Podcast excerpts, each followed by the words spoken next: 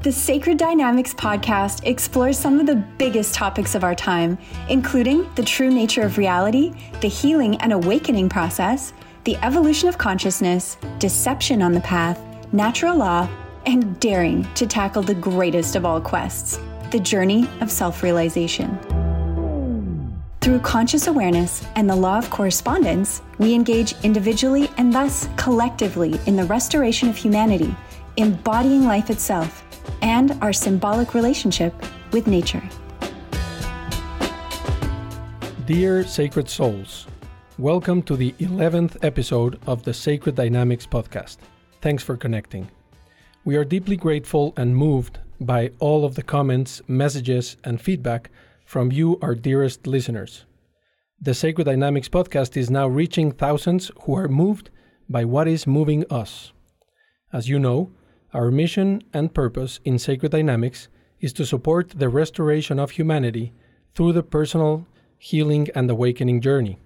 The true commitment starts with oneself and then radiates both inwards and outwards to all beautiful souls. Mm-hmm. In our last episode, we peeled back the curtain in such profound and relevant content, such as recognizing and uncovering what Jay calls the Great Divide versus the Great Awakening, the religion of materialism, man made tech versus organic nature, AI versus ego, transhumanism, and the profound correlation to all of these being a catalyst for awakening. If you haven't had the opportunity to listen to this episode yet, it is highly recommended. Now, in a tradition of bringing both extremely powerful and highly relevant content, today's episode will certainly not disappoint. We have referenced today's special guest in several past episodes. Dr. Melissa Sell is a chiropractor and awareness coach who teaches from the Germanische Heilkunde perspective. She helps people to understand the biological purpose of their symptoms, guides them in learning to trust their bodies, and teaches inner shifts for creating a deep sense of peace and well being. We are so grateful to have you here, Melissa. As you know, Sacred Dynamics is an affiliate of the GHK International Academy with yourself and our mutual friend, John Holledauer. I would like to reference a quote from yours, Melissa. Quote, if you don't have a basic understanding of your own biology and physiology, you will forever have to outsource your health to a third party. Can you elaborate on this statement? yes, for sure. So that is, uh, you know, looking at Helmut, who, you know, the GHK Academy, all of the videos from Helmut, one of his taglines is learn this while you are healthy. And if you do not know, because no one can be there with you, and that's one of the things when you are embarking on the journey of learning the five biological laws and integrating it, the almost default assumption that most people have is oh i can go to someone and they can help me. I'll go to a therapist a doctor someone who can help me to work this out or to solve my conflict. But the problem with that ideology is it's outsourcing to someone other than yourself. But the problem with that is when you have a symptom in that moment, when you feel a lump, when you look in the toilet and there's blood, when something happens, no one else is understanding of your biology and physiology is there with you. It's just you. And it's your reactions in that moment either are going to amplify or downgrade the conflict or create additional conflicts depending on how we react. And so that's why it's so important. This is your physical vehicle for going throughout the world. And if you don't know, if you don't have the basic knowledge of what to look for when things are not as they normally are, when you've exited normal homeostasis and you've moved into some um, form of adaptive physiology due to the activation of a biological special program, you need to be able to see and recognize ah, I know why my tooth is bleeding. I know I'm having a sneezing fit. I know where this sty is from. I understand why I'm losing hair right now. Because if you don't understand, you're in fear. And when you're in fear, you seek out someone to alleviate that fear. And people can sell you all sorts of remedies and programs and medications and, and ways to fix you when really the problem usually 80% of the time it's already over. You've already resolved it. The tissue adaptation is going through the restoration phase. And so that's why you have to when you are you know a person who's stepping into 100% personal responsibility if you want to be free you know because not everyone wants to be free. In this mm-hmm. lifetime they're they, they don't want to be free. They don't want the responsibility. They want to outsource. They want to take the drugs. They want to numb. They want to avoid and suppress. And that's their journey for this lifetime. But at some point you know every consciousness wants to wake up to its power and wants to accept that personal responsibility and see how is this coming from me. And if that's you and if you know you find your way to this knowledge it's probably you it's time to really take the responsibility of learning how your physical body functions. And through that knowledge, you're free from fear. You understand what your body's doing. You can teach your children what their bodies are doing so they don't have to live in fear. And it's just amazing to navigate life with this knowledge. Oh, absolutely. Well said. Indeed. Absolutely. Melissa, we have been communicating with our audience uh, since the first episode where Jay and I shared our personal and very powerful illnesses and uh, healing opportunities. And uh, we have been covering the significance and value of the GHK relating it to personal awakening process. Um, it ties to personal sovereignty and ultimately its relationship to the great work, or as we, we, we always talk about, the self realization. Mm-hmm. No? And you know what? I'd love to um, uh, appreciate you because, you know, I found you to be uh, a very comprehensive advocate of, of this royal art, as it's called, but also that you have been uh, able to, I feel, bridge and convey uh, where a lot of people are going now, which is where they're going. Okay, I'm if I'm starting to comprehend these things, who am I? What you know? What what's going on? And this is this whole process that people are going through. And so I imagine that we you know we comprehend that there are those that are going to ride ghost ride this out of here, and they just you know that's their part of this experience. But for those who are um, you know want to go beyond the idea of okay, I get it. Per, you know, a person who's tied to, for example, their conflicts and just trying to avoid tracks and but then what's after that? And and and there's a bridge there and that is related to you know this is kind of relates to your awareness school program and the things that we're doing that are relating this to getting beyond that just you know okay I, am going through something but who am i? So yeah. so how would you speak about that relating to awareness school yeah, we do have to kind of go through the learning to think biologically.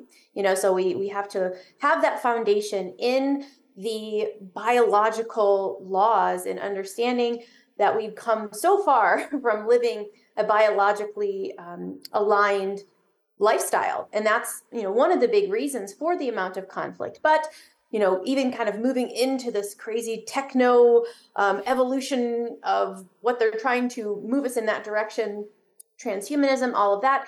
It's part of the obstacles in life that allow us to grow and to evolve. And so that, you know, it's not like a perfect life is a life with no conflicts. That would be a boring life. Conflicts are here to grow us, to challenge us, to allow us to evolve consciousness. And, you know, our physical body is materialized consciousness. So, first making that connection. And once you've kind of got that solid, it's like, okay, how am I going to navigate now in this world, understanding how my consciousness is materializing into my life. And so that's like the the next step i find. It's like let's get a good foundation in understanding the biological laws.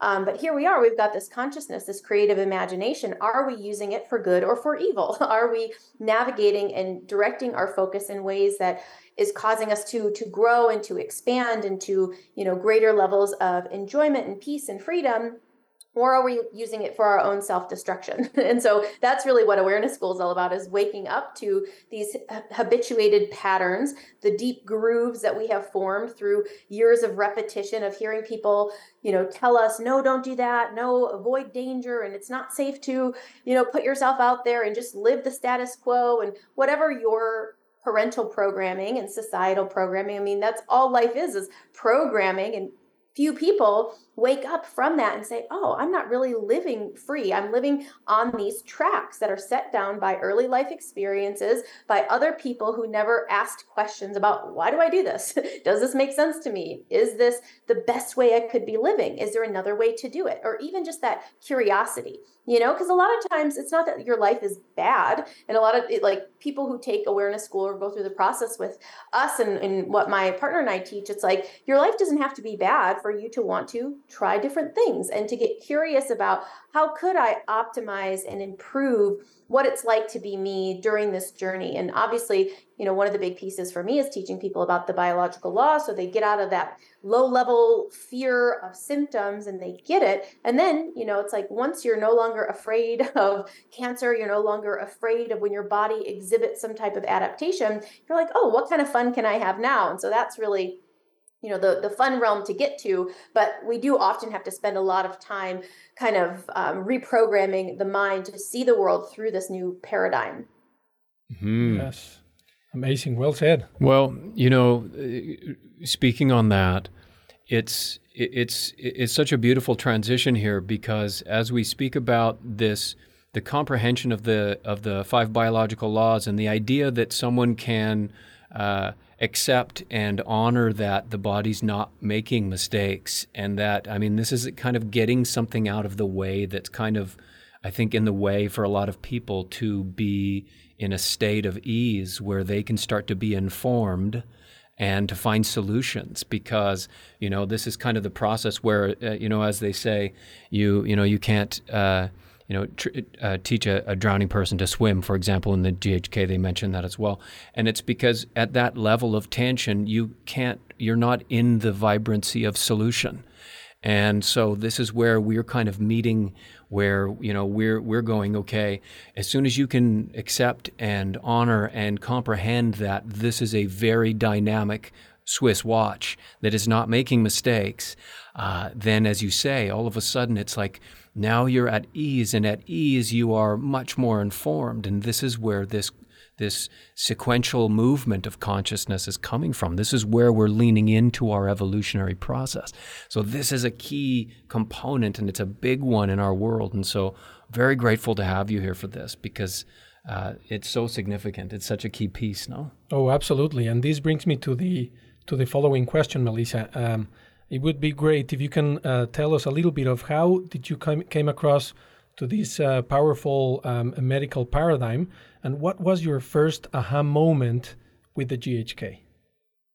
Yeah, so my background is in chiropractic, and I graduated chiropractic school in 2012 and practiced kind of just whole health lifestyle, nutrition change, exercise, taking care of your spine and your nervous system, supplements, the whole kind of outside in but healthy lifestyle um, behavior changes. And i practiced in that for many years and really enjoyed and loved what i was doing but there were some missing pieces for me in my own experience. And you know so from the outside i did all of the right things but i still had stuff going on. There was still drama in my relationship and patterns that i was not aware and of how they affected me. So you know my partner and i we kind of went on a journey of um, self awareness and meditation and learning about how our perception of reality is creating our experience of reality. And so that kind of came even before I found GNM, but then when I found it, so I was uh, giving a workshop, teaching workshop on magnesium supplementation.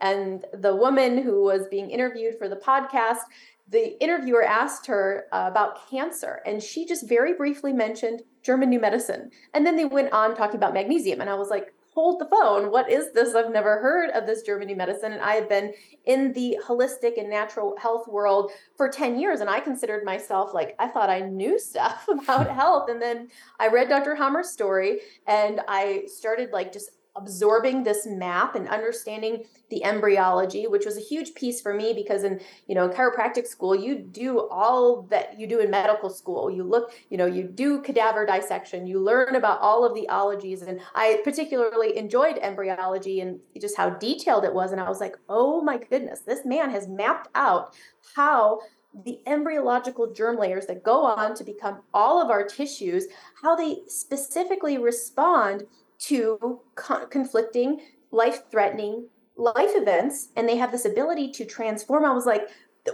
how is everyone not talking about this? So I was like completely blown away by that.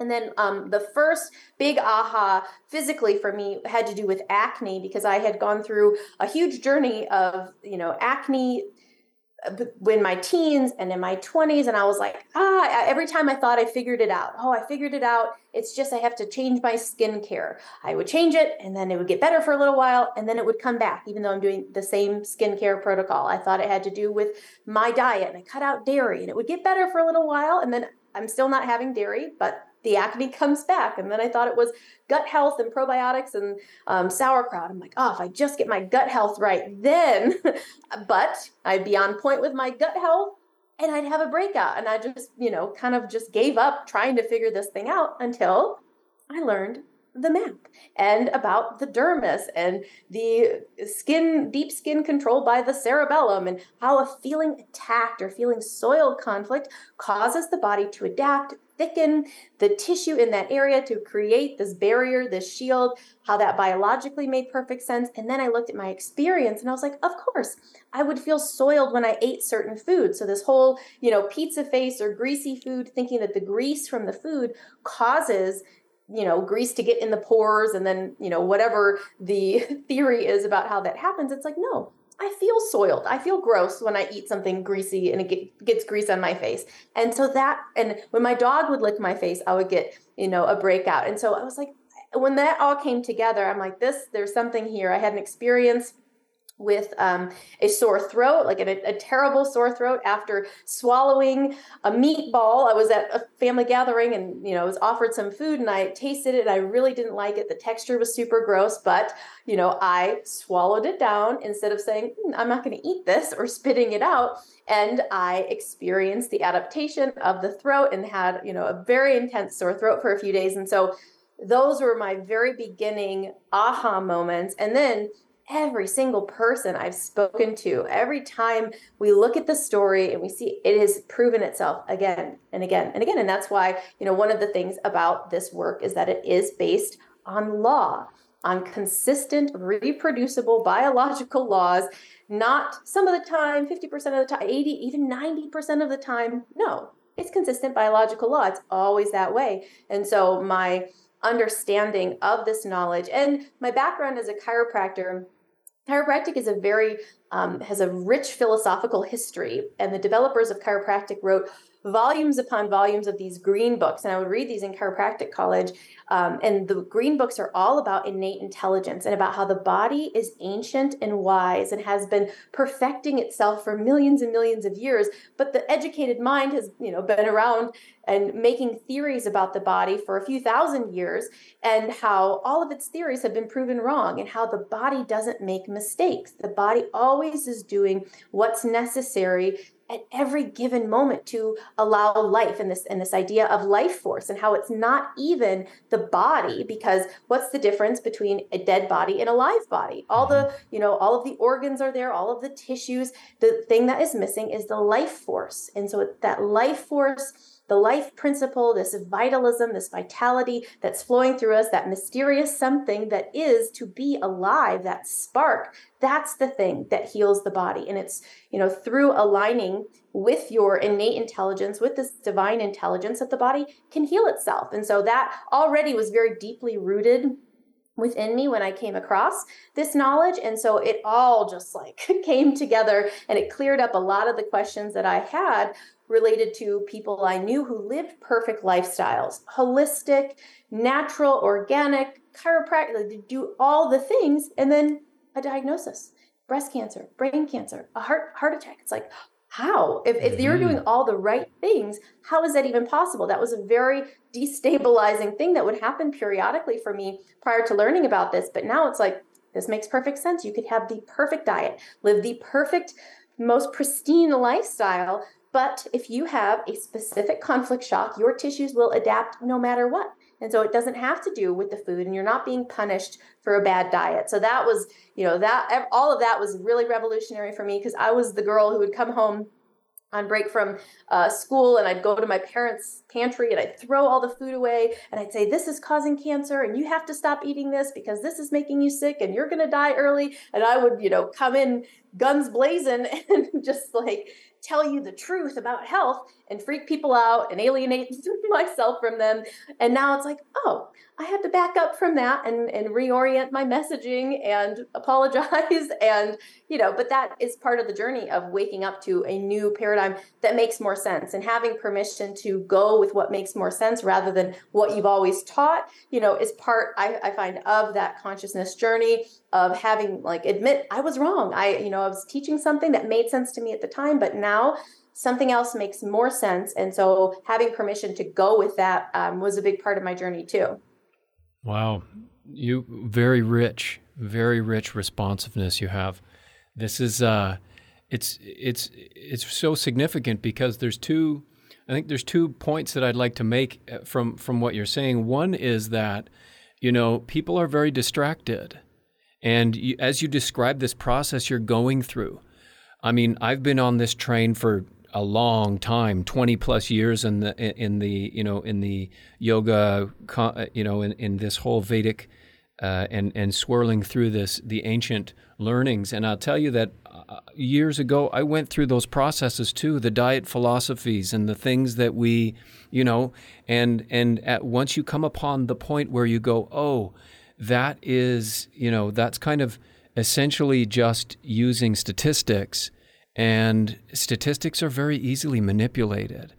And so you can't go off of that. And that's what people have been doing. And, and I wanted to point out one other thing, and that is because of people being so distracted, they're essentially distracted with this persona, this character that they have associated themselves to. And this is where the sticky part is with I think with the the being able to comprehend this paradigm shift because people are attached to a character that doesn't like that and I don't eat that and I can't do that and there's a very strong attachment there. Mm-hmm. And so that's kind of where people get stuck where it's like they may actually c- could see this but go no, I'm going to go to the doctor because I need him to back me up that I am that person still. And so there's where there's a dicey part. And and I guess maybe one more third piece that is and and this is also part of what you're where you're speaking to. The the whole idea that distracted meaning not comprehending what's going on in the body. And and thus not comprehending that the mind and body they're not just communicating, they're not separate. And so it's that you know this is a third dimensional uh, projection of the mind and it's like the dashboard of the car and people are going, but I don't know what's going on. I don't know why that light's flashing, and I'm going to look the other way, and I'm going to go ask someone. And so that's where the kind of fracture point in sovereignty and personal sovereignty. And so, how would you speak towards, uh, you know, people who are kind of on the on the edge of going? Uh, I can see that contemporary medicine is a pretty big conflict of interest, but I just don't know uh, you know, uh, that's kind of where they got to step out, right? Yeah, and so much of it is, you know, a lot. Most people have a self-devaluation conflict and are seeing the world through the lens of who am I to know? You know, little old me syndrome is something I call it too. It's like, well, who am I to know? You know, the doctor, and that, you know, and it's been indoctrinated into us from a very early age since before we were even born. We have this authority in this white coat that speaks these words we don't understand. And so there's just this implicit um, hierarchy of they're up there and I'm down here. And who am I to know? Like if, you know, and this is a lot of people, if, you know, if it was on the shelves and it was bad for you, they, they couldn't sell it. You know, if, if, if this medication was harmful, if this injection would, could hurt me, they wouldn't give it to me, you know? And so there's this naivety about uh, how the world works and how these industries and incentives and the way that it's structured how you know they can just a couple of statistics they change one word there's this um, TV show I watched recently called Painkiller, and it's all about the opioid uh, crisis and how they got OxyContin to be legalized um, by the FDA. And it is crazy. It's so corrupt. And, you know, people give lip service understanding, oh, yeah, yeah, it's corrupt. But it's like, no, do you get how corrupt it is? They changed like one phrase in the approval for this drug, it said is believed to be less addictive. And when they put in is believed to be, they were able to sell the stuff like candy. And they did. And they made billions and billions of dollars and wow. ruined people's lives. Mm-hmm. And it's like, we have to kind of really, you know, face and look at the story. You know what I mean? Because that's the thing is when we're too zoomed into our own experience, and right now, and like you said, people are distracted, people are busy, people don't have time to learn a whole new paradigm about health. It's like I just need to, you know, quick fix, help me feel better. So, and that is there is a system. There is a healthcare system for the slaves, and there's a healthcare system for the free. And so, you know, the slaves, they don't have time to sit down and learn about their health and understand you know the conflicts in their family lineage that led to them you know having these adaptations. It's like no no take the drug go to work you know? And as we're awakening and as we're coming to and realizing that whoa the way this unbiological way of living this rushed distracted you know it, it's not leading to greater outcomes you know? It's leading to more in, like it's leading to a dead end for our family lineage. You know, we see fertility rates plummeting, people uninterested in even reproducing because of their conflicts and their constellations. And, you know, they've got no idea that it is a dead end. And so but people are waking up. And so once you're in that process, if you have been, you know, blessed in this lifetime to come across this information, you have to address the self devaluation. The idea that you aren't smart enough, that someone out there knows more than you do, and little old you are equipped with the ability to think and to understand. And so that means that you can comprehend. Yes, it's a lot, but you don't need to understand, you know, have memorized every single tissue layer in order to begin to benefit from the understanding that your body adapts for a purpose. And it's doing everything that it's doing to help you to survive some type of unresolved, conflicting situation. And so your work is to look at those conflicting situations, look at the situations where you are angry, the thing that keeps you up at night, the thing that's always on your mind. It's like, okay, this is your innate intelligence trying to help you to resolve this because most of our conflicts they are resolved spontaneously through our intuitive guidings and so we have to be able to access that intuition, access that um, ability for our body simply to, you know, do what is intuitive, do what is natural. And we block that through, you know, conditioning. And so when you wake up to it, and that's what awareness is all about, is like seeing, oh, I'm suppressing this because I think that I'm not smart enough, or I'm having a conflict right now. I'm having a bite conflict because I feel like I can't speak my mind and I've got this tooth that's rotting inside of my mouth simply because I have you know, subjugated myself and I think that people are higher than me. I have to question that idea. Is there a hierarchy? Are there people that are better or higher than other people? Or is everyone existing on the same plate? Is this just an illusion? And when you shatter that illusion, you can resolve conflicts because no longer are you elevating someone else's opinion, their idea, you no longer feel ashamed or embarrassed to say hey i don't agree with that or i don't i don't want to do that or this isn't working for me you feel confident you feel you know even people are afraid to question their doctors and for good reason because doctors don't like to be questioned no. and people who do question in that Absolutely. dynamic find out right away that like uh, you can see the door. If you know you don't want to give your children all these injections you're gonna you know dare to question me. And so you do need to find a parallel path. You need to find an yeah. alternative. And but first believing in yourself you know yeah. believing in your capacity because we all have equal access to infinite intelligence and that's all you need. You don't need a, a college degree. I mean a college degree is a liability not an asset. You need simply to be able to connect with your source, with your innate intelligence, with this deep wisdom. Observing nature, learning this map is like observing nature. Because that's the thing, ancient people, they didn't have this map. They just knew, they understood, they had this, you know, intuition, they had this instinctual guidance on how to be in the world. And we just have destroyed that instinct and we've overridden that instinct and we live indoors and we don't spend time outside and we don't rise and uh, you know go to sleep with the sun and we don't eat things into like everything is is all you know backwards inverted society. Topsy-turvy so, land. Exactly. Step by step we just start to live in greater alignment spend more time in nature more time you know not bombarding ourselves with other people's ideas you know yeah. letting ourselves like have true inspired thought, having that arise from within. I mean, even people can get a little crazy with the podcast and crazy with the input, constant, constant, constant. Like, I got to learn something. Oh, I am not smart. Because again, where is this coming from? Why am I listening to this podcast? Is it because I think I'm not smart enough and I need more data and info so that I can be worthy? Or is it, oh, I'm, I'm curious and I, and I like to learn and I enjoy, you know, uh, putting these ideas into, you know, my my experiential stew is like a little bit of flavor, a little bit, you know, and I'm doing it, I'm curating this um, consciously rather than I simply need something buzzing all the time. I need other people's ideas, you know, and really just we all need to analyze that for ourselves and our usage of social media and you know edutainment. it's like edutainment. what what role is this playing in my life? That's interesting. I like that edutainment. Term. Nice. Um, wow, love it. Um, now, Melissa, what are what are some of the most common health uh, misconceptions that uh, that their actual uh, biological adaptation uh, like they're yeah. mis they're they're miscomprehending the adaptation based on exactly no?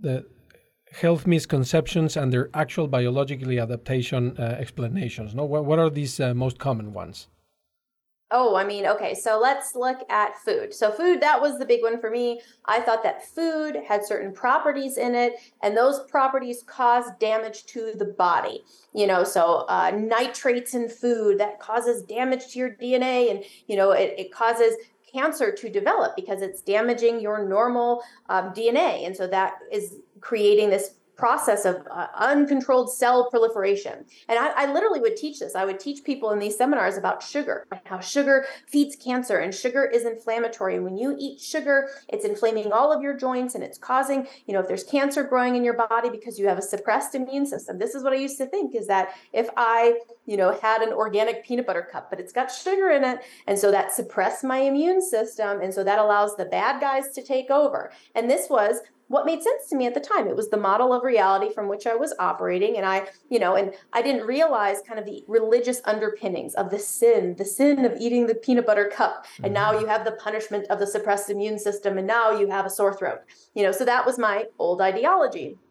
And so that's the misconception is that it's the food and inherent inflammatory properties or DNA damaging properties within the food gets into the system and cause wreaks havoc, causes a problem. Um, when what's happening is I'm either having a can't swallow conflict, or I shouldn't be swallowing this, I shouldn't be putting this into my mouth, or an indigestible morsel conflict. We have to look at the nature of the symptom. You know, is it diarrhea? Is it a sore throat? Is it, um, you know, a, a uh, mouth herpes or you know a blister a cold sore on the mouth it's like okay what was it? How was i experiencing that food? It's not the food it's you. That's always what i like to say when it comes to you know allergies. Like if there's a food that causes a predictably causes a symptom for you avoiding that symptom um, avoiding that food is a good strategy at first because it's not the food though. It is the fact that it's tracked it's tied biologically subconsciously to an unresolved conflict. And so if you can make the identification of why that food got tracked with an indigestible morsel conflict i did an interview with a, a woman who shared her story about um, granola and she was getting this terrible gas every time she had this granola. And she's like i want to be able to eat this nice it's like fresh organic homemade granola. You know she's like why is this a problem for me? And she tracked it back to a situation where her husband was almost uh, he was had been deployed and he was like two days from coming home and she's you know ready to welcome him back. And two days before they said oh you're you have to go here now and we don't have a date about when this is going to be over. And it was like and she remembered remember she had been eating like a lot of cereal and granola around that time. And so, you know, if she's you know eating something or it's in her system and she gets this call oh yeah your husband you you almost were able to you know digest having your husband back but now he's gone and we don't know when he's going to be there. So you couldn't digest you couldn't accept and absorb what it is that you wanted. You had this indigestible morsel conflict and your psyche just all it does is it's just analyzing what's in the system right now what's in the system right now oh granola okay flag it. So that you know if we have this in our system again the assumption by the biology is that we're going through this this situation again. And we have to think about this in the ancient context. If there is a little animal down at a water hole and there is you know a juniper bush next to the water hole and it almost gets eaten by a predator at that water hole it makes sense for survival purposes that the juniper bush gets a little flag on it. And so when I encounter a juniper bush, I need to have at the ready the adaptive program. And so the the biology isn't going to wait and see, oh, you know, is it, you know, is there a predator? It was there once this was here. We activate the program. Why? Because survival. Because if we didn't have these brilliant adaptation programs, we would not be here. And so, really, you know, revering the fact that our biology is so wise and so responsive that it will, it programs for survival. And if if this provided a survival advantage to some ancestor in my lineage, it gets it stays stored as a program because it was helpful. And yes, in our modern context, a lot of our adaptive programs seem silly. Sometimes people be like, "Oh, that's ridiculous. Why would the body do that? That doesn't make any sense." Well, that's because you've got a modern mind and you have an ancient biology. And so you have to recognize that the ancient biology came first and it has to be the way that it is in order for you to even be here. And so it is. There's a little bit of you know existential humility of the fact that like our these bodies have such wisdom that we can even hardly begin to understand or comprehend. We don't know how life is we don't know how all of this happens. Dr Hamer got a huge insight a huge download about how it works but there's still so many mysteries. And so you know understanding that there's a reason that my biology would be responding to this food in this way. And it's not that the food is bad, it's that for me, it's been tagged, it's been flagged, my biology responds to it. But if I recognize that what happened then can't happen now,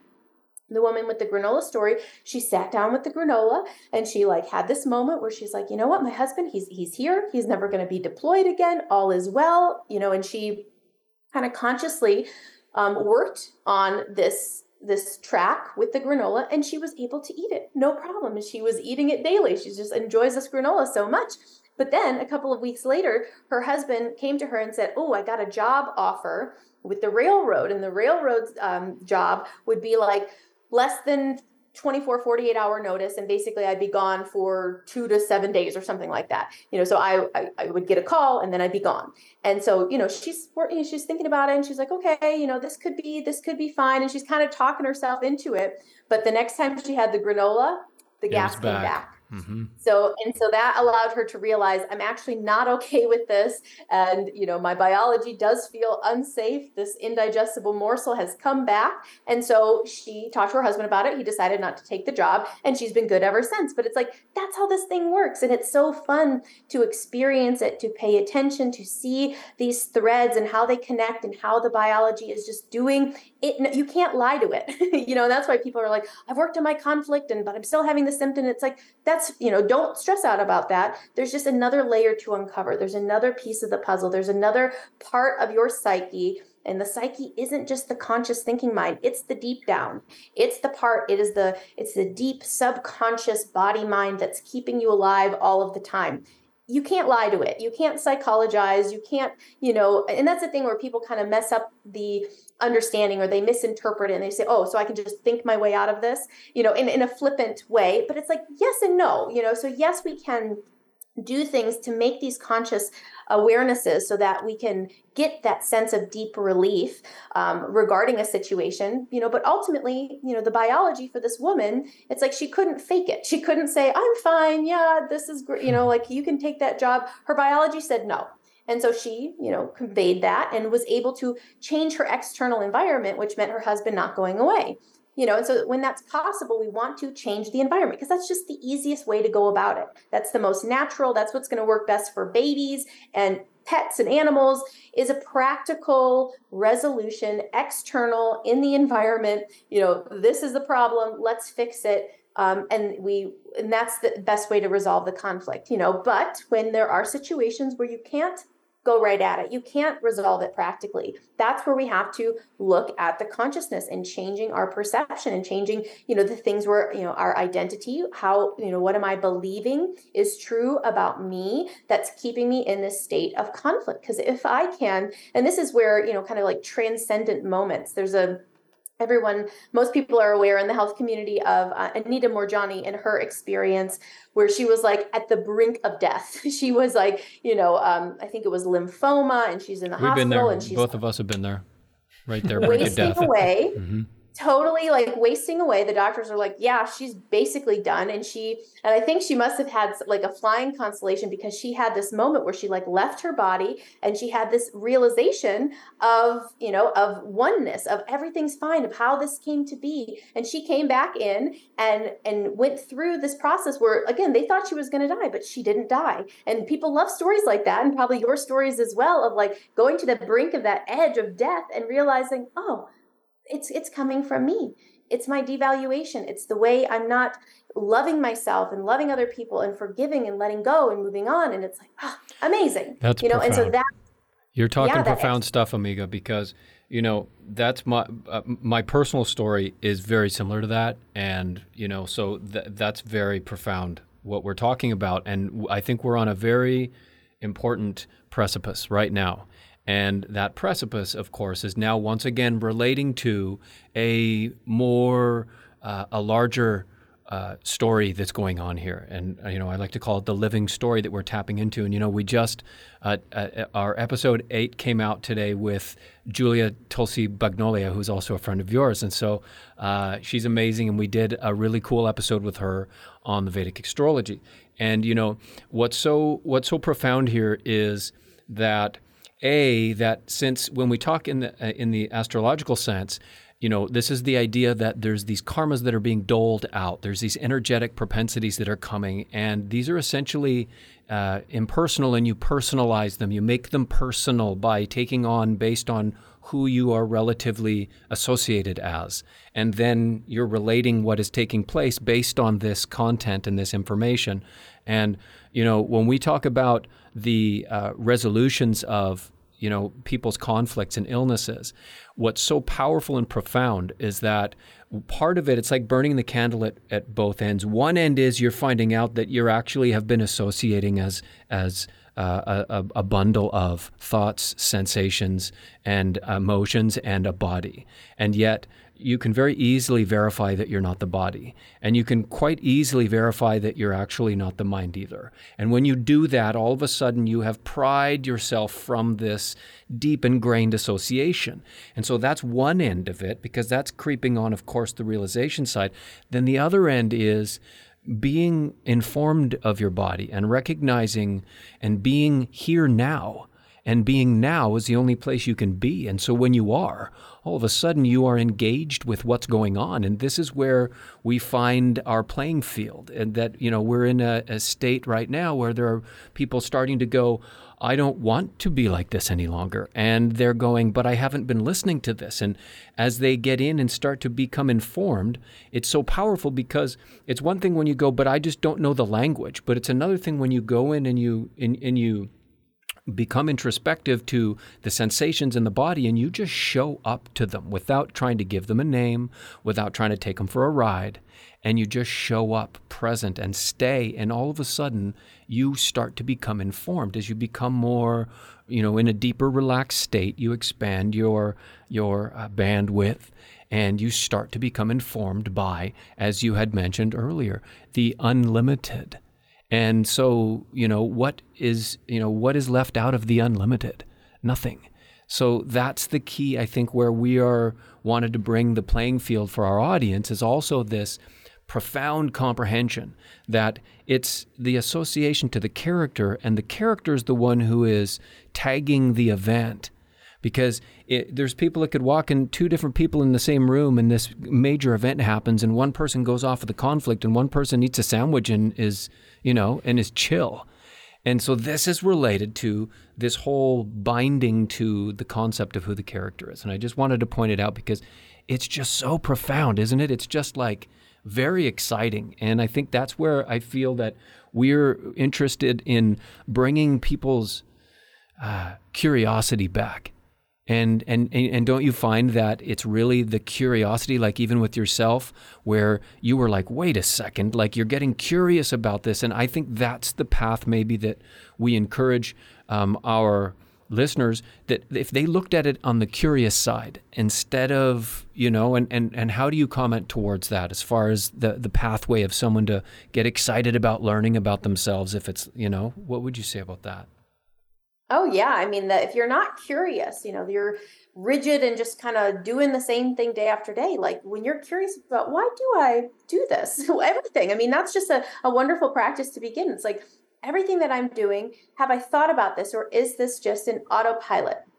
The way that I talk to my spouse, the way that I go through my day, the way that I, you know, talk to myself inside of my head. It's like I've never thought about the way that I think. I've never thought about the way that I respond or even looking if you have a symptom, you know, like how do you do you react to that symptom with frustration and irritation and, you know, irritation with yourself or oh, this GNM's not working or oh, this my diet's not working. It's like how are you curious about isn't it interesting that this is still here? I wonder you know i wonder what this is here to show me. I wonder what this is here to teach me. Even just beginning to soften in that way and to say hmm how is this consistent with my ideas about myself.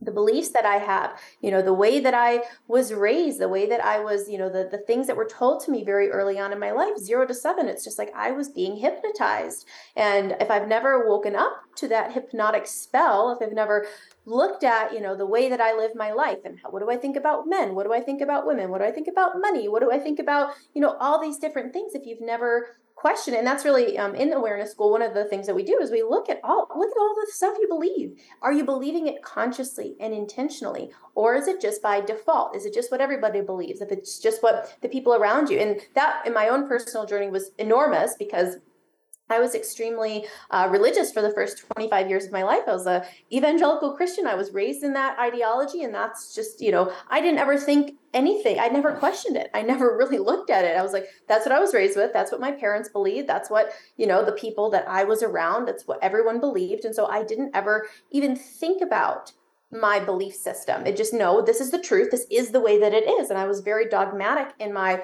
approach to that, and that's how I was um, in the chiropractic world too. I was very dogmatic, very much. This is the way that it is. I need to preach the truth to everyone, and so I've kind of you know, uh, and I and I see the temptation to get that way even about the GNM and the biological laws and you know to be dogmatic and this is the way that it is and everyone needs it's like I'm a little softer now. You know, it's like this is what makes the most sense to me right now. this is the model, the framework, the paradigm. This makes the most sense to me. It's the most consistent.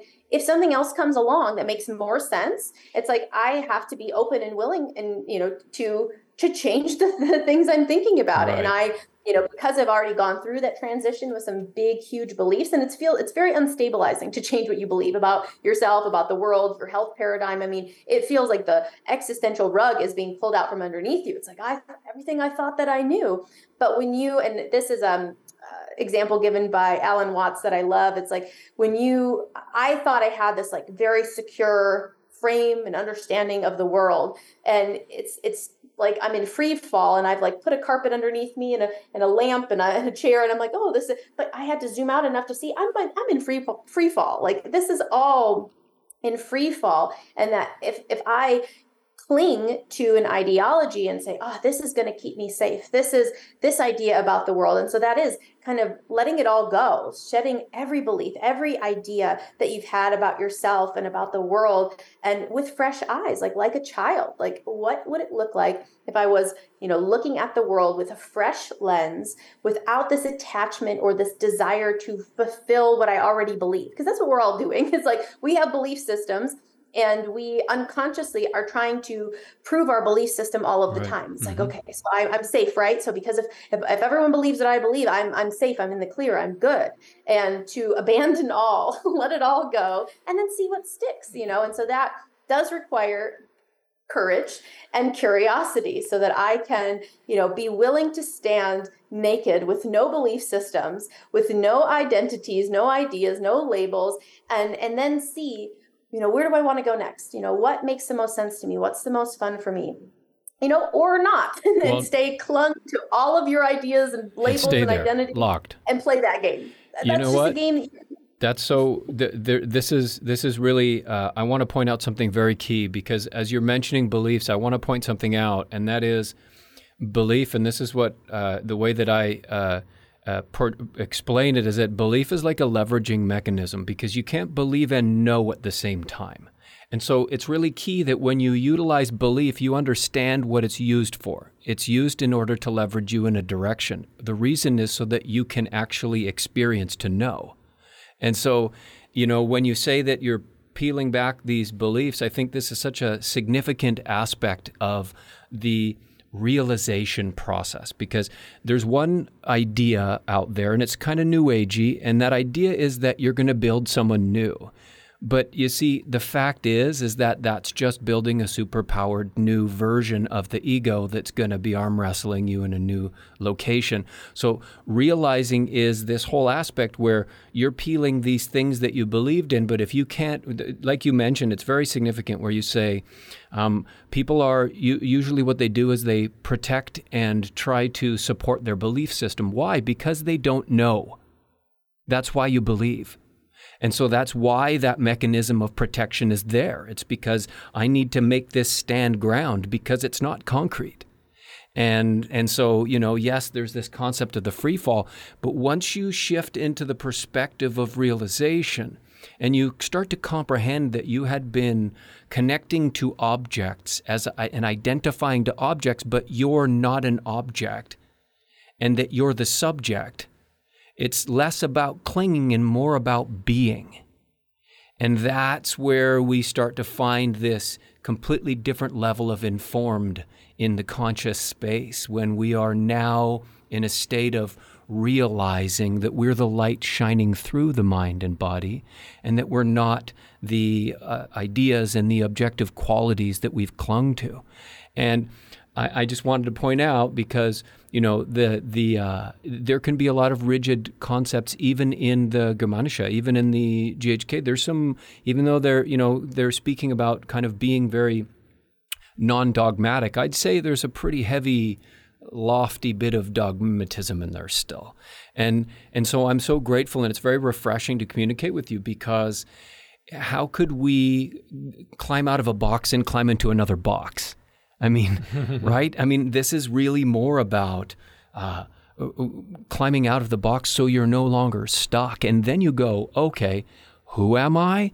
And that's where we start to get a lot of action. And that's where this whole hit the the jnana button and the self-realization button comes For in. sure. it's profound, very profound. And uh, Melissa, you mentioned food as one of the common health misconceptions. What what would be another one? The most common, just to give our audience a little bit of more more of that?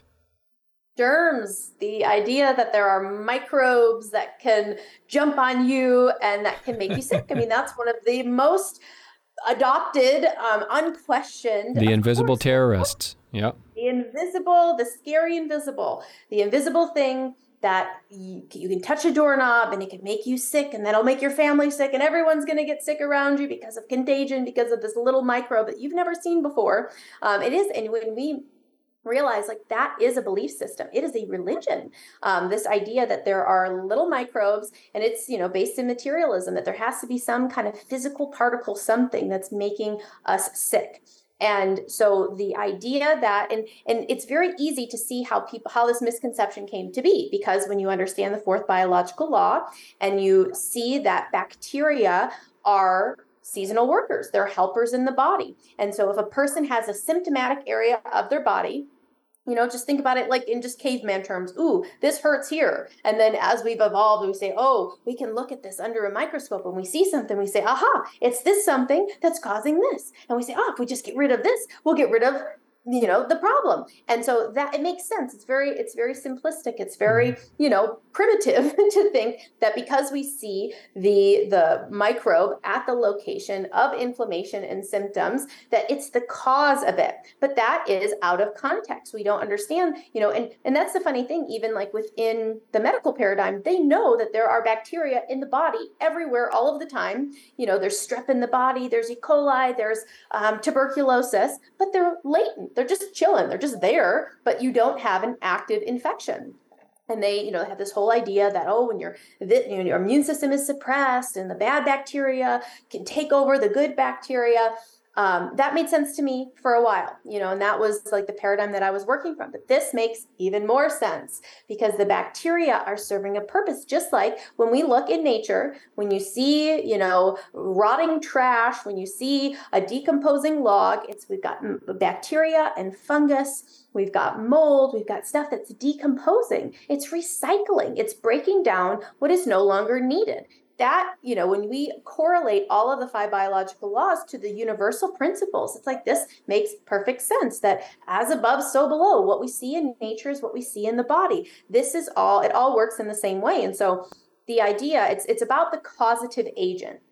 And so in the conventional idea, the causative agent is the microbe. The microbe has a nefarious motive to get in to wreak havoc or to cause some type of problem or to replicate itself through your you know through your dna um, which are all theories by the way all these unproven ideas that we have mm-hmm. taken as truth because someone made you know an infographic about it and made a cgi image of mm-hmm. this is a microbe and this is what it's doing um, that's and the same thing goes for you know like the metastasis theory all these theories that we have it's like it sounds really good and we can make a you know a cgi an animated you know uh, video about it so someone can say oh well that's yeah that's how it works but it not actually work that way in reality at all. when you read the, the papers and you're like, how did they come to this conclusion? This doesn't make any sense. If you go, you know, into the John Enders paper and the origination of virology and how just like this is smoke and mirrors and gobbledygook, and it actually doesn't make any the sense. The salesman got involved. That's what happened. Totally. and the marketing department. Yeah. Absolutely. It's a huge, wonderful, brilliant, genius marketing scam. But we think it's like legitimate, serious science, and it's given to us by the, the scientists and the epidemiologists and those who know. Um, and so again, it's very understandable that people have been hoodwinked by this idea because um, there's that you know one if you zoom in enough, the the, uh, the explanation makes sense. It's like, okay, I get it. I was around someone who was coughing and sick, and now I'm coughing and sick, and so it's like they must have spread a particle to me. If you don't think any more about it, that makes sense because then we have to talk about the fact that other people are, were around. They were in the same environment as the cougher, but they didn't. I got it, but they didn't. How does that work? if we're sharing the same air, it's everyone has their own unique experience. And that's one of the things that I love about understanding the GHK is that it's all about the individual. And yes, can we get around people who are expressing symptoms and we develop the similar symptoms to what they had because of our reaction and our response to them? So, like when I, you know, when your partner is unwell, when they're expressing symptoms, like how much are you kind of going into that experience with them? What did they experience that you also experienced when they had a symptom? How do you feel when you're caring for you know your sick child oh this stinks. Oh it stinks. I can't swallow that my child is unwell that my partner is unwell. How did that affect you? And so we have to get more curious about experience rather than just particle transfer. You know, same thing with the idea of like STDs. It's like, oh, an STD, it's just a bad germ in, you know, in your private parts that jumps onto some and it's like, is that all that's going on when two people have an intimate encounter as just body parts touching each other and particles jumping? No, it's an extremely complex emotional experience. And depending if you had a conflict you know about the contact about having the contact regretting the contact you know separating from the contact that that is what leads to the thing we call an STD. And so this one does take a little bit more time for people to really kind of transfer their ideas around because again the indoctrination is deep and obviously with the last 3 years the propaganda and people's conviction that this is how it works they don't even think to question it. So yeah. you know I find that the fourth biological law takes some time for people to really understand and wrap their head around. But that's one of the biggest misconceptions about what causes sickness is germs is invisible particles that you can't see that you think are in your body making you sick rather than you went through a conflict shock and adaptation and then the microbes are there as part of the restoration process. You know that that's the big that's a big one and there's a, and you know what there's religious undertones in there isn't there i mean you see the you see how powerful that is and you start to see and comprehend once you're uh, not distracted, that you start to comprehend that the underpinnings are uh, very religiously based. And so then there's the good and evil again. And here we go through the cycle. And you need the third party because the priest or the pastor needs to talk to God for you. And he's out there and all that stuff. Get in line. Yeah. Get in line, exactly. so, I mean, wow. And uh, I wanted to, uh, one, one more thing I want to point out, which is you, uh, you are mentioning this uh, you know, this whole thing that I think is probably the uh, probably the the the part that is probably one of the most co- complicated for people is the the idea of a the passing the passing the germ and saying I was there and my kids were there and they were at the party and they got sick so there's one of them right? And then the other one is the idea of the immune system. Because that's part of the marketing strategy and that's part of the whole idea because they're like okay well how are we going to how are we going to uh, cover this part because it's all been reverse engineered, of course. So then they go, how are we going to cover this part? Okay, now we've got to have to put in that there's a police force inside the body, and they're going to go and they're going to fight these guys. And so that's another layer that now, because then someone goes, yeah, well, he didn't get sick because he had the good, uh, you know, fighters. And so, how do you, um, how would you mention, or uh, very simply, just to point out the difference between, of course, as we're t- again on the fourth biological law, because we're talking about this, you know, how this force is being kind of miscomprehended. That there's good guys and bad guys, and but how, how, what is the most simple way to convey that? To go look, here's why you think the immune system exists, but here's what it really is. Totally. So you know the the good the good good versus evil do i think that there and this actually gets us into the fifth biological law do you think that there is evil in right. nature mm-hmm. that there is evil that needs to be overcome that is this you know this age old tale of good versus bad i've got the you know the fighters that defend against it's like does when you take your trash to the curb and the garbage man comes and removes it is he attacking the garbage or just simply removing it. that is the difference between the immune system that comes to fight and to attack the, you know, that's like thinking that the garbage man is attacking your trash when he is simply removing it, taking it away, you know, and we, we label and we look at this as an evil, as this bad, you know, dramatic thing that's taking place because you know it puts us in the drama triangle you know we have the the persecutor of the germ we have the uh, the victim that is you Absolutely. and then we have the, the rescuer which is you know the drug or the immune system has to come in and rescue. And it's like no that's actually not what's taking place is that there is a support system and that there are certain you know uh, bacteria that belong in certain germ layers. And if there seems to be something, so when you have an injury and it's inflamed and we say, oh, it's gotten infected, it's simply that, you know, the tissues are restoring their integrity. And so as the tissue is restoring its integrity, if something got in there that shouldn't be in there, you know, it's not an immune response of the body attacking the baddie that shouldn't be there. It's simply the garbage man cleaning up the tissue layers and restoring the tissue layers to their proper integrity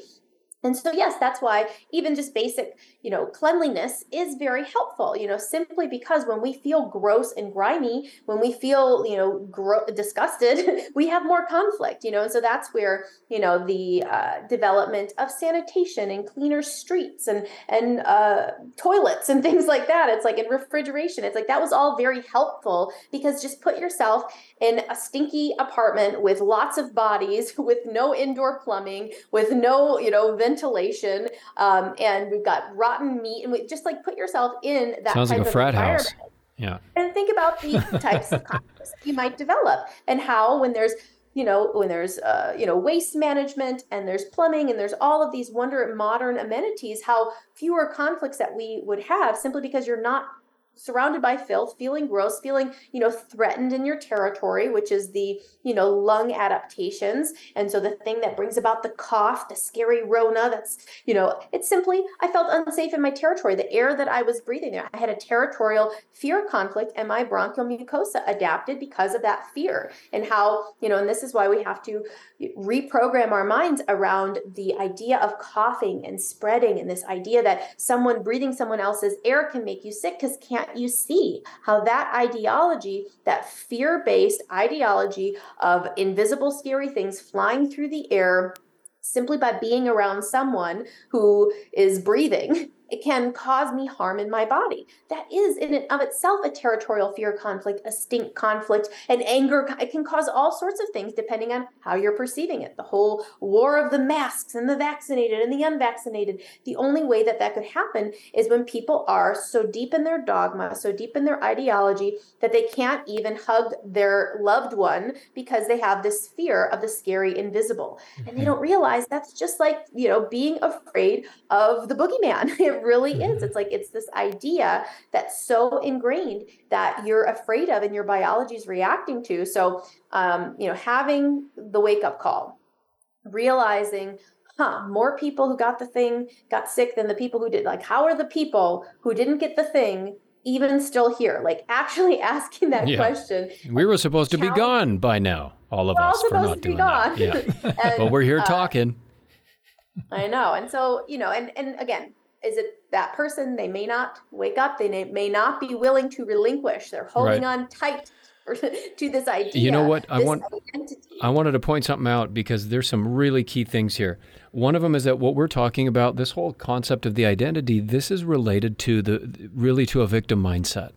And this is related to the religious aspect. It's also related to the self devaluation. And so now we start to see how it all ties together because you know, the whole idea of, like, for example, what's being propagated is that we've got that you are this tiny speck in the middle of the universe. You are so insignificant that you're basically useless. And this is the story. And so then where are you going to go from there? So that's where everyone's clinging. And then, of course, there's a lot of this programming that's coming in that is fostering, of course, which is really good for business to foster the victim and to keep the. And so that's the big one. That's what we're dealing with is this massive wave of campaigning for the victim. And that's where we're at right now.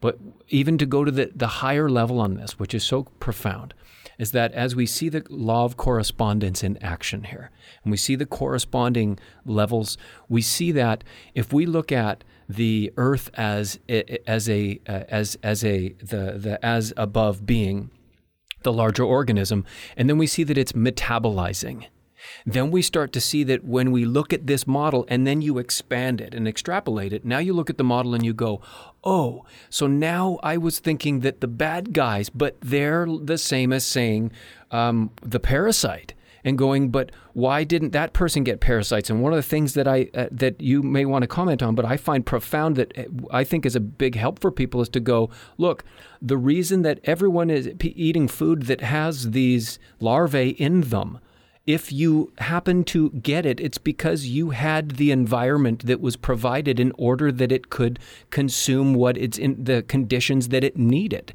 And typically that would mean that you are in a adaptation process.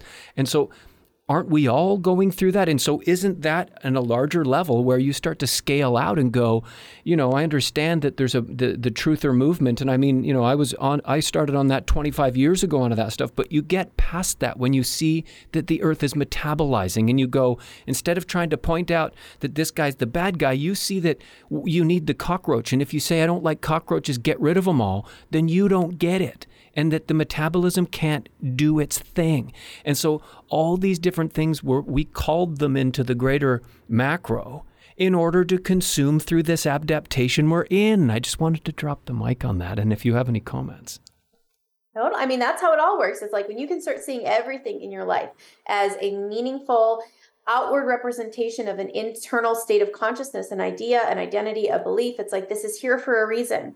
Your money problems are here for a reason. Your relationship dramas are here for a reason. The, you know, your insecurities, they're all here to teach you because they're all things that you're not. And so the more that you can realize, it's like this is, you know, we are in this playground to learn about who we really are. And that is, you know, part of that is to go into extreme fear and extreme tragedy and grief and to get super identified. But at some point, you want to wake up. You want to wake up inside the game and realize, see it for what it is. See the bad guy and the good guy, and you see the game, you see the duality, and you're like, oh, well, this is duality. Yeah, I made this up. This is amazing. it has to be this way, you know, and so that you no longer are resisting it and you realize, oh, if I'm suffering, and this is like a big thing, it's like if I'm suffering, if I am in a, you know, in a conflict and a, you know, it's like it's because I am believing in the duality. I'm living on the game board rather than you know being the you know, awareness that is observing the game and so that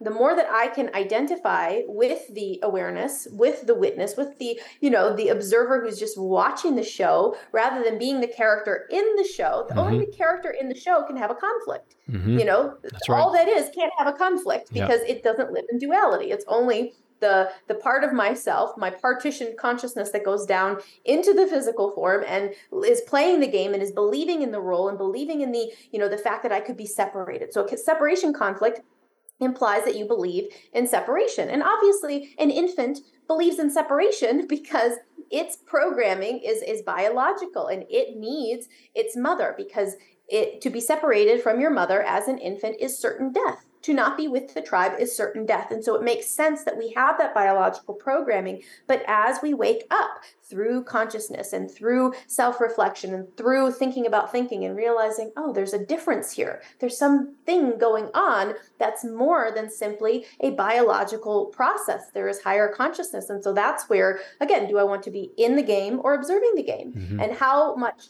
control do I have over which, you know, role I'm playing right now? And so I aim to be more in the awareness, the witness of the drama rather than in the drama. You know, and that is mm-hmm. something that just I've come to through my own personal and everybody has to, you know, again, play the game, figure out, you know, am I playing this in the way that makes the most sense, that feels the best, or is it mostly unconscious? And, you know, again, if you're unconscious, you're unconscious and you're not even aware of this conversation or right. that possibility. Mm-hmm. But you know when tragedy strikes or when you have an awakening or something happens you know everybody at some point we're going to play all the roles we're going to go through all the experiences we're going to be you know in every possible scenario and so it's kind of all good. There's a sense in which none of it, you know, teaching it, sharing it, it's like, okay, that's it's it's simply to sing the song. And those who are already on that wavelength tend to find it and get really enriched by it. And, you know, it just kind of speeds up their journey, maybe, even if that's possible. It's like, because there is you know, when you really get down to it, there is that inherent perfection in all that is in the drama, in the Bill Gates, in the, you know, the scamdemic. Yep. It's all it's all part of the metabolism. Absolutely. Part of the metabolism. I yeah. like I like that. It's a beauty. Yeah, for sure. I wanted to I wanted to point out one I wanted to point out a a, a Wu Hsin quote that was confusion is mistaking an object to uh, uh mistaking an object to object relationship for a subject to object relationship and this is where you know this is what we're talking about. You're like you know you're you can play the character in it but uh, you know awareness is you know the spectator. So you know it's kind of like pretty awesome how we uh how, how we brought this together today. I'm very grateful. This is uh pretty awesome. For sure. And uh of course, we have uh, mentioned some of the statements that, that you've made uh, in time. And there's one in particular that I would love if you could elaborate a little bit and it has to do when when you say that Mother Nature does not make mistakes. Uh, this is a significant part of the transition from outsourcing your health to actually health sovereignty, isn't it?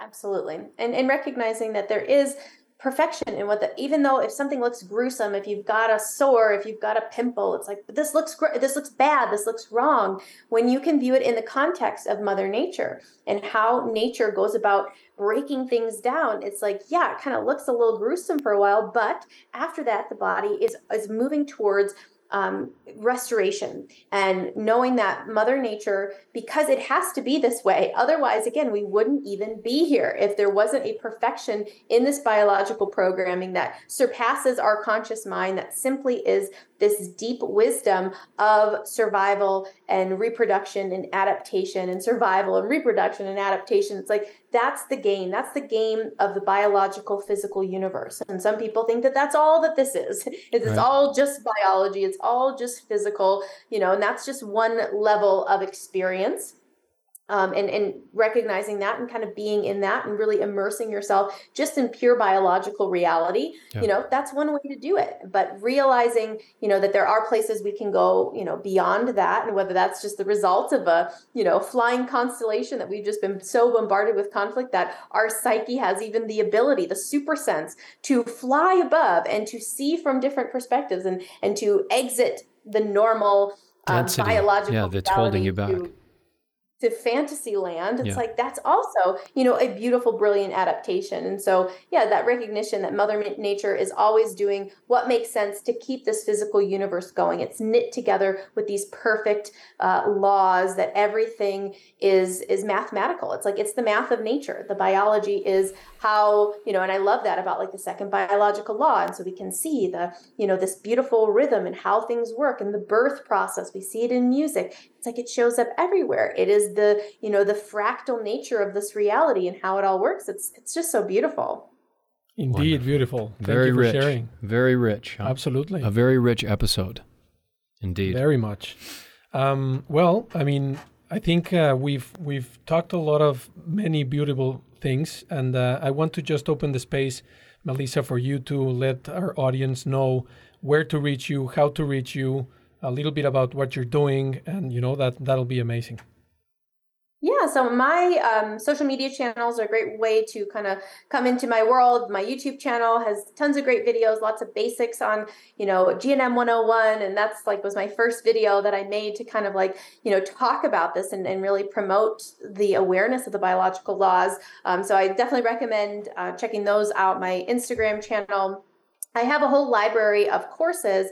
So uh, my partner Steve and I, part of you know, as we've been aware of this knowledge and working it into our uh, thought technology. So the way that we think about life, uh, we have created a series of courses. Um, called the Resolve Program, and it's all about taking a conflict, like a territorial anger conflict, self devaluation, an identity conflict, abandonment, and looking at what is that really made out of, and how can I look at this in a different way you know and so we provide a lot of different ideas for shifting your perspective and experience um, and we just weave in all sorts of different ideas that have, we found very liberating because it's all about freedom and it's all about finding your way out of this tangled up knot of your conflict and finding the thread that can loosen and you can pull and unravel and find that freedom that you're seeking. And so that's what that library of courses is all about. We four times a year we do a class called Awareness School, which you mentioned, and this is our deep dive into perception. This is um, a, pat, a pattern level understanding framework for how you create your experience of reality. It's a really fun deep dive into you know what makes me the way that i am self-understanding. And so I, I love the course. I really enjoy uh, guiding people through it because i found it extremely helpful in adopting and understanding you know how my perception is playing a role in the conflicts that i have and the ones that persist. Um, i also have a class that i teach on mondays called the language of adaptation. And this is all about uh, getting into like the nuts and bolts of the five biological laws. Currently we are going through the um, the chart and we're going through just each each level and each page that Dr. Hamer wrote in his chart and kind of doing a deep dive there. And people come and ask questions, so it's a great place to kind of get in on a weekly conversation. Um, and so that's what I'm up to currently. Nice. We nice. can link we can link some stuff in the show notes so that uh, our audience can check it out. Wow, thank you very much. For sure, for sure, absolutely. Right? And uh, you know, um, we always like to to get to the point where we give our audience a little bit of conclusions of golden nuggets of the conversation that we that we just had. So Jay, do you want to to do you want to, to take us around those golden well, nuggets and I, any other comments? I think it I think it could be really beneficial if everyone just listened to this episode a few times and maybe on 1.5 just so they could the whole thing is nuggets. Um, you know the misconceptions of the you know symptoms and biological adaptations. I think we're we, we've covered such key points. I mean you your profound statement about mother nature does not make mistakes which is fifth law biological law something that's important to comprehend. Health sovereignty versus again we're talking ultimate sovereignty and health sovereignty is kind of a uh, aspect of that. Um, touched on um, the you know the whole concept of the invisible invaders, the good versus evil, um, and there's a level here that I wanted to point out about trust. And you know, a lot of people are kind of in a, a state of a lack of trust. And I think what we've been conveying here is that when you trust in the source of your existence, that's different than trusting in and believing in some ideology, some concept, some dogmatism. Uh, I love the uh, communication about the immune system, um, you know, versus the biological adaptations and understanding the garbage man showing up. He's not. These are really powerful stuff, and also, you know, uh, allergies and tracks and just the whole idea of someone, you know, the juniper bush with the, you know, and, and thinking in ways that are more primal to to comprehend how the body, which is ancient, is communicating. Um, the whole thing was a nugget. I'm so grateful. Thank you so much, Melissa, for you know being a part of this and uh, coming on with us. And we've got friends in like, and uh, it would be cool to uh, potentially collaborate again. And very glad for what you're doing. You are an incredible proponent of this, and uh, thank you so much. Yes, we appreciate your time and all your comments. It was amazing. Thank you very much. And uh, I don't know, Melissa, do you want to close up with some sort of comment, conclusion, or whatever you want? I just love um, that more people are talking about it. That you guys are infusing it into your work, and you know, it's it's just such an honor to be a, a voice piece for this nature's wisdom. And i think that that's all it is is it's just like you know it flows through and it reaches the people who are ready to hear it. And so just be grateful if you are someone who's come across the biological laws. It's like a sacred gift has been given to you. You know this sacred knowledge uh, this deep wisdom you know that uh, it's everyone's birthright to access this knowledge and this wisdom and if you're coming across it in your lifetime, be so grateful and follow that thread and learn a little bit more about it each day. And don't, you know, you don't have to, how do you eat a, an elephant? It's like just one bite at a time. You just go through and learn, make one connection, see one thing about yourself. I was speaking with a mother earlier today and she's like, oh, I'm getting overwhelmed. Like GNM is just so much. And I don't know. And it's like, chill. Like it's okay. Like everyone's in the same boat. We all none of us were raised with this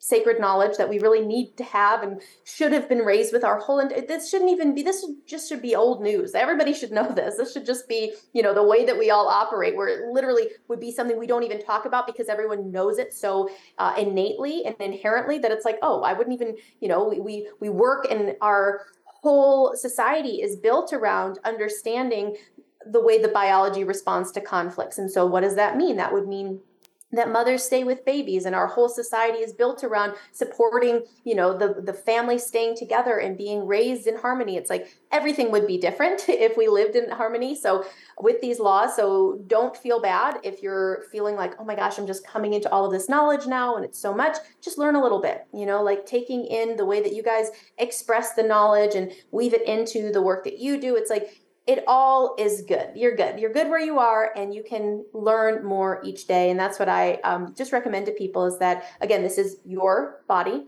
No one can be there with you when a symptom pops up. You have to take on that responsibility for learning yourself and believe in yourself that you can do it. You know, there's there are there is no hierarchy. You know that may be a little bit of a learning curve, but you know, show up for it and learn a little more each day. Nice. Be present. Huh? Be present for sure. Isn't that the key? So you be present. Your life is now. It's never other, any other time. It never has been and never will be. So be present. Be the present. Absolutely. The gift. Thank you. Thank you very much again, Melissa. Thank you. And uh, thank dear you, sacred souls, thank you very much for connecting. And please, uh, we would like it if you share this work with your family and friends. It's very important for this information to get out there. Mm-hmm. As, as Melissa said, uh, this is a sacred gift. So have at it. And of course, connect with us through Instagram at Sacred Dynamics with 1D. Visit our website, sacreddynamics.com, also with 1D, or join our Telegram channel at Sacred Dynamics 1D. You'll find all the notes in the show note, all the all the links in the show notes. Mm-hmm. And again, Thank you. Thank you for listening to the Sacred Dynamics podcast. Until next time, stay connected on conscious breath and grounded presence. Namaste. Namaste, Melissa. Namaste, Melissa. Thank you.